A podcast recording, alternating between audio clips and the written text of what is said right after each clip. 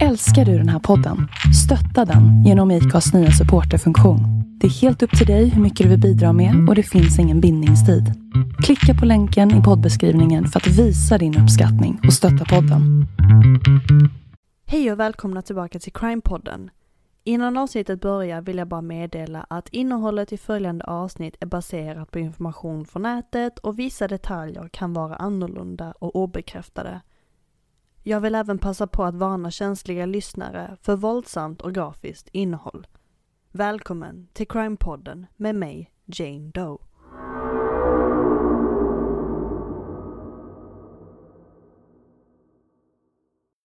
Hallå allihopa och välkomna tillbaka till ett nytt avsnitt. Jag hoppas att ni har haft en bra midsommar för er som firar det och för andra så hoppas jag att ni hade en bra ledighet.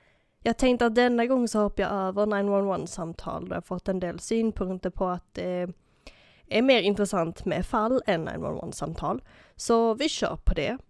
Jag vill även påminna er som lyssnar på Spotify att det finns en liten eh, frågeruta för varje avsnitt där ni kan skicka in era synpunkter på, på avsnitt, eh, önskemål med mera.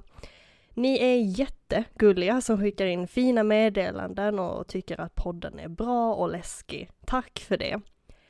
Ni som påpekar att jag uttalar vissa ord fel, tack också för det, ni är också väldigt gulliga. Jag har inte fått det undersökt men jag är ganska säker på att jag har någon form av dyslexi vid tal. För i mitt manus så står det rätt ord men sen när jag väl börjar spela in och prata så blir det blir någonting helt annat och jag märker inte ens av det själv förrän, jag, förrän ni påpekar det och jag går tillbaka och lyssnar då märker jag det. Men när jag alltså inför redigering och sånt sitter och lyssnar på det, då märker inte jag det heller. Så tack för det. Vi har dyslexi i familjen så det skulle inte förvåna mig om det är så. Men tack för att ni meddelar och står ut med det. Och är det så att ni skulle vilja ha tillbaka en 911-samtal så får ni gärna skriva det i den här eh, lilla frågerutan på avsnittet. Så gör gärna det. Jag vill svara på era kommentarer men jag har försökt men, men det går inte. Så att har ni frågor eller någonting ni vill ha svar på eller bara säga hej så får ni gärna mejla till crimepodden at gmail.com. Men jag ser er och hör er. Tack kära ni. Nu hoppar vi in i dagens avsnitt. Jag måste förvarna att dagens avsnitt kommer bli rätt grovt. Avsnittet innehåller en del detaljer om våldtäkt och brutal misshandel, så är det något som triggar dig eller du klarar inte av att lyssna på det så avråder jag dig från att lyssna på hela avsnittet. Men jag kommer såklart varna innan jag går in på detaljerna. Nu kör vi! Den 16 december 2012. En mörk och kall vinternatt i Delhi, Indien en 23-årig läkarstudent och hennes manliga vän ska gå på bio i det lokala köpcentret i södra Delhi. Det är rätt sent på kvällen när filmen tar slut och de två går mot busshållplatsen. En privat buss hämtar upp de två och vad som händer inne i bussen kommer skaka om hela Indien och världen. På bussen befinner sig sex män ombord som kör runt för att råna och misshandla oskyldiga människor. När den 23-åriga kvinnan och hennes vän kliver på bussen och dörrarna stängs hoppar männen på kvinnan och brutalt misshandlar och våldtar henne. Så brutalt att hon flera dagar senare avlider. Detta är fallet Jyoti Singh. Help me, I'm Amanda Berry. You've got. Please hurry. I've been kidnapped and I've been missing for 10 years and I'm, I'm here. I'm free now. Oh, God. He's going to jump in front of the car. No, Brian. Stop. Wait, hurry up. He's killing my girlfriend. He ripped her face off. Stop. Stop. Stop. She's dead. No, Brian, you're going to get hurt. Please. Oh,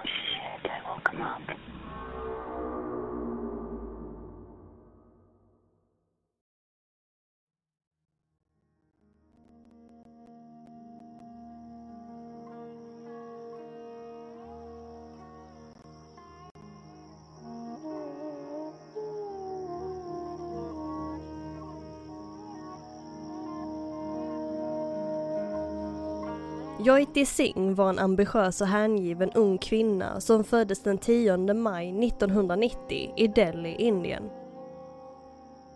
Hon växte upp som den äldsta av tre barn och den enda dottern i familjen. Hennes föräldrar kom från en liten by i Balja-distriktet i Uttar Pradesh. Joitis mamma var hemmafru medan hennes pappa arbetade dubbla skift på två jobb för att försörja sin familj och se till att hans barn fick en bra utbildning. Trots att han själv hade drömmar om att bli lärare men inte hade möjlighet att följa dem ville han ge sina barn möjligheten till kunskap och en bättre framtid. Joiti bodde i Delhi men besökte ibland sin familjs släktby. Trots att hon var den enda dottern i familjen blev hon inte diskriminerad. Joitis pappa berättade för pressen, citat det har aldrig funnits något i våra hjärtan som skulle kunna leda till diskriminering. Hur skulle jag kunna vara lycklig om min son är lycklig men min dotter är inte det? Det är omöjligt att neka en liten flicka som älskade att gå i skolan." Slutcitat. Joiti fick stöttning från sina föräldrar för att följa sina drömmar. Hon blev snabbt en oberoende och modig kvinna som trodde på jämlikhet och rättvisa. Utbildningen blev en väg för henne att förändra sitt liv och hjälpa andra att göra detsamma. Joiti hade ett starkt engagemang och en strävan efter rättvisa. Hon vägrade att låta samhällets begränsningar och förväntningar på kvinnor hindra henne. Istället kämpade hon för att motbevisa och bekämpa dem. Hon drömde om att bli en framgångsrik lärare och ge tillbaka till samhället genom att hjälpa dem som behövde det. Joiti pluggade medicin men fick senare en praktikplats som fysioterapeut.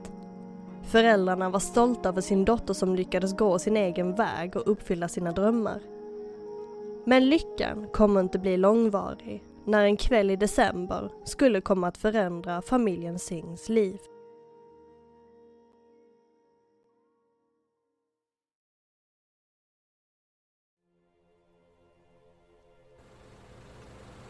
It was a human tooth. Don't you see? The island was carnivorous. Carnivorous. Like a Venus flytrap. Yes. The whole island. The plants, the water in those pools, the very ground itself. During the day, those pools held fresh water, but at night, some chemical process turned the water... Kvällen den 16 december 2012 är en kall och mörk natt när Joiti och hennes kompis Awindra Pratap Pandey, en mjukvaruingenjör från Gorakhpur, går på bio. De ska se filmen Life of Pi på biografen PVR Select City Walk. Efter bion beger de två sig till en busshållplats i Monirka för att åka hem. Men det är ingen lokal buss som hämtar upp dem utan en privat. Vad som får de två att kliva på bussen trots att det inte var en lokal buss är oklart. Men Joiti och Avindra stiger på bussen och när dörrarna stängs sker något fruktansvärt.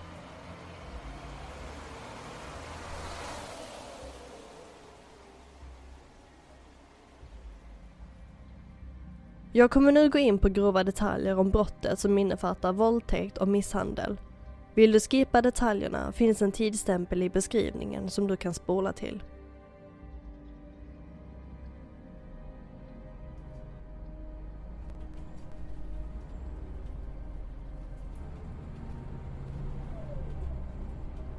Klockan är 21.30 lokal tid när Joiti och Awindra stiger på bussen. Inne sitter fem unga män. Busschauffören, även han en ung man, tog betalt 10 rupier för Joiti och Awindras biljetter. De två slår sig ner och känner genast ett obehag av stämningen i bussen. De fem männen stirrar på Joiti och Awindra När bussen plötsligt avviker från den normala rutten och inga fler passagerare hämtas upp längs vägen börjar Awindra bli misstänksam. Han frågar killarna vart bussen är på väg och att de ska släppa av dem. Gänget skrattar och hånar de två och börjar ställa motfrågor som varför de var ensamma så sent på kvällen. Någonstans här utbryter ett bråk mellan Awindra och killarna. De börjar slåss. Killarna lyckas ta övertag om Awindra och täpper för hans mun. Senare kommer en av killarna med ett järnrör och slår Awindra medvetslös. När kompisen ligger medvetslös måste Jojti försvara sig själv. Männen tar tag i henne och släpar Jojti till den bakre delen av bussen. Där slår de henne brutalt med både händer och järnröret. Därefter sliter de av Jojti kläderna och var och en av männen turas om att våldta henne. Emellan våldtäkterna för gärningsmännen in järnröret i Jojti. Hon får omfattande skador i underlivet och magen då järnröret kommit så pass högt upp att buken skadas och hennes tarmar slitits sönder. Busschauffören som hör allt som pågår gör inget ingripande utan tvärtom. Han blir avbytt och även han deltar i den brutala gruppvåldtäkten och misshandeln av Joiti. Under denna brutala attack lyckas Joiti bekämpa sina angripare så gott hon kan. Joiti biter tre av männen som senare kommer bli viktiga bevis. Den brutala misshandeln och gruppvåldtäkten av Joiti pågick ungefär två och en halv timme.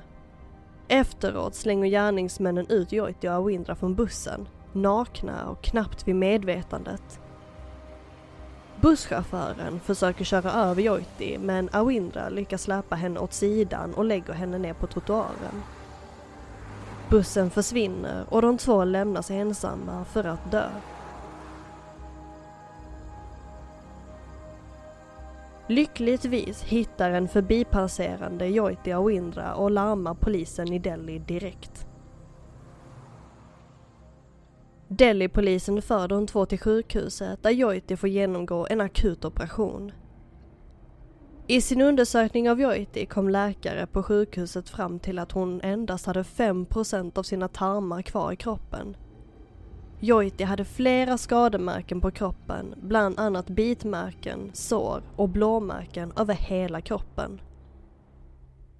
Enligt uppgifter ska det ha kommit fram till att järnröret som användes under attacken ska ha dragit ut Jojtis tarmar på bussen. En av gärningsmännen städar bussen för att försöka röja undan bevis, men redan dagen efter lyckas Delhi-polisen beslagta bussen. Två stycken blodfläckade järnrör fann polisen på bussen och sjukvårdspersonalen kunde senare bekräfta att järnrören användes för penetration som orsakat omfattande skador på underlivet, livmodern och dragit ut tarmarna. Polisen beskriver järnrören som ett rostigt L-format rör som används som ett handtag för domkraft.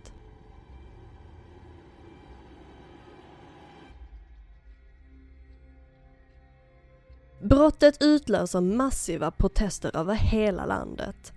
Arga unga män och kvinnor går ut på gatorna i Delhi. Den 21 december samlas tusentals vid India Gate och Rasina Hill för att söka rättvisa för Jojti medan hon kämpar för sitt liv. Jojti flygs till Singapore och under den sex timmar långa flygningen med ambulansflyg håller Jojti nästan på att få hjärtstillestånd. Läkarna på flyget försöker stabilisera henne men hon hade då varit utan puls och blodtryck i nästan tre minuter och återfick aldrig medvetandet i Singapore. Den 28 december blir Joitis tillstånd extremt kritiskt. Hon lider av hjärnskador, lunginflammation och bukinfektion och kämpar verkligen för sitt liv. Den 29 december klockan 04.45 lokal tid dör Jojti Singh, bara 23 år gammal från sina skador. Arwindra överlever efter att ha brutit ett par revben.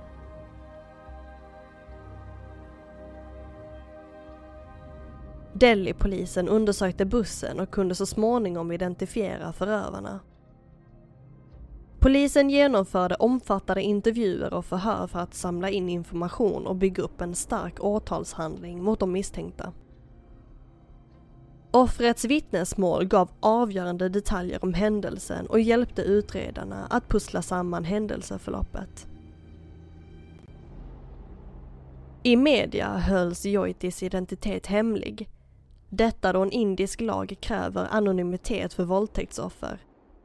Så i press och bland allmänheten kallades Joiti för Nirbhaya, som betyder orädd.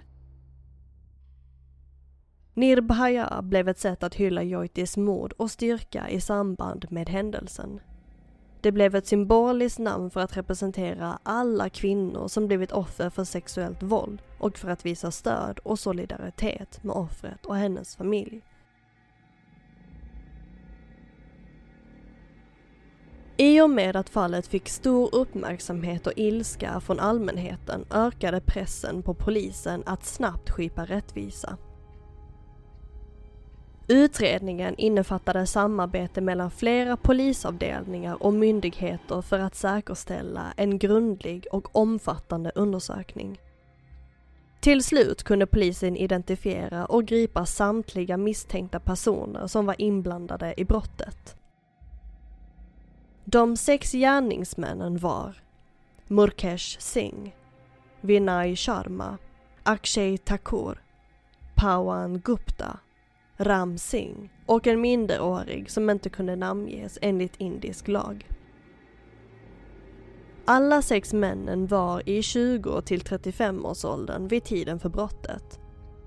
Fyra av de vuxna gärningsmännen dömdes till döden medan den minderåriga dömdes till tre års internering i ungdomsfängelse. Domen överklagades men Högsta domstolen beslöt att straffet skulle kvarstå och de fyra avrättades genom hängning den 20 mars 2020.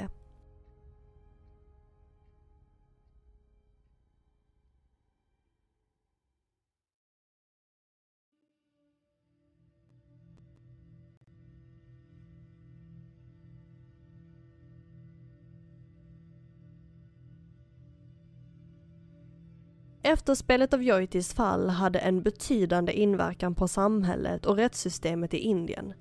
Några av de viktiga effekterna är Nummer 1. Protesterna.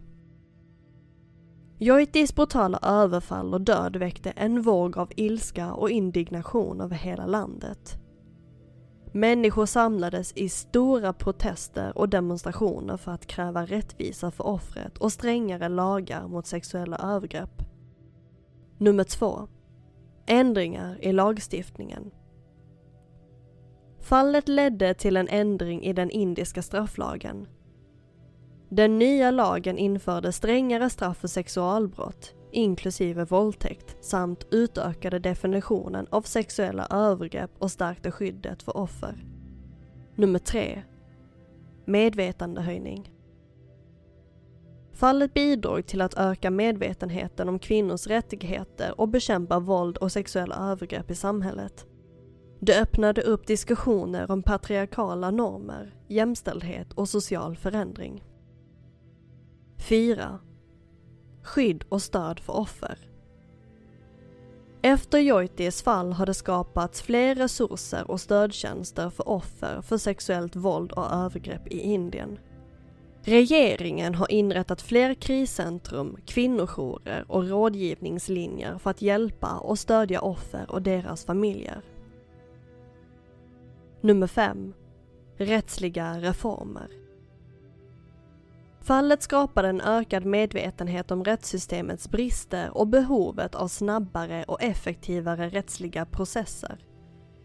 Det ledde till påtryckningar för att förbättra utredningsmetoder, snabbare rättegångar och öka tillgängligheten av rättvisa för offer. Den 29 december 2012 gjorde den amerikanska ambassaden ett uttalande där de framförde sina kondolenser till Joitis familj och sa att citat. Vi åtar oss också att ändra attityder och få slut på alla former av könsbaserat våld som plågar alla länder i världen. Slutcitat. Joiti tilldelades en plats för 2013 års International Women of Courage Awards från det amerikanska utrikesdepartementet. Motiveringen var citat för miljontals indiska kvinnor hjälper hennes svåra prövning, uthållighet att kämpa för rättvisa och hennes familjs fortsatta mod till att lyfta stigmatiseringen och sårbarheten som driver våld mot kvinnor. Våldtäktsbrottet blev ett officiellt brott i Indien efter Joitis överfall. Den indiske politikern Mulayam Singh Yadav motsatte sig denna lagändring. Han sa att, citat, pojkar kommer alltid vara pojkar. Pojkar begår misstag. Slutcitat. Två år senare, som svar på dessa kommentarer och en annan våldtäktsincident som ägde rum där Mulayams parti regerade, sa FNs generalsekreterare Ban Ki-Moon att citat vi säger nej till den avvisande, destruktiva attityden att pojkar kommer alltid vara pojkar. Våld mot kvinnor får aldrig accepteras, aldrig ursäktas, aldrig tolereras.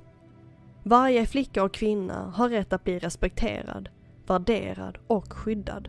Slutcitat. UN Women uppmanade Indiens och Delhis regering att göra allt som står i deras makt för att ta upp radikala reformer, säkerställa rättvisa och nå ut med robusta offentliga tjänster för att göra kvinnors liv säkrare och säkrare.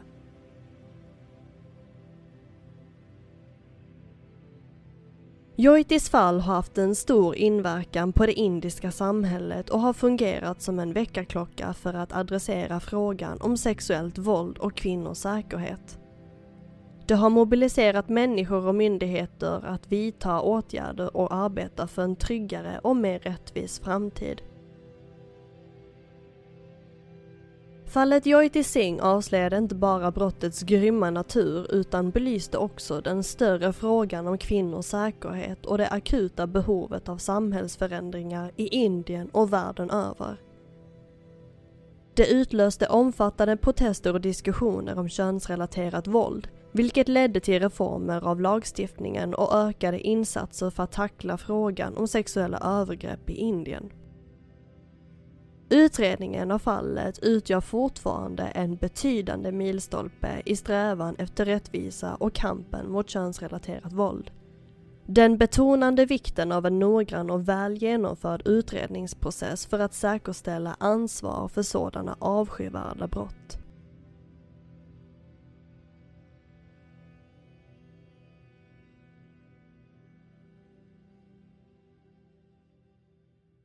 Och det här var allt för dagens avsnitt. Jag hoppas att ni tyckte om det trots de grova och fruktansvärda detaljer som var med i avsnittet.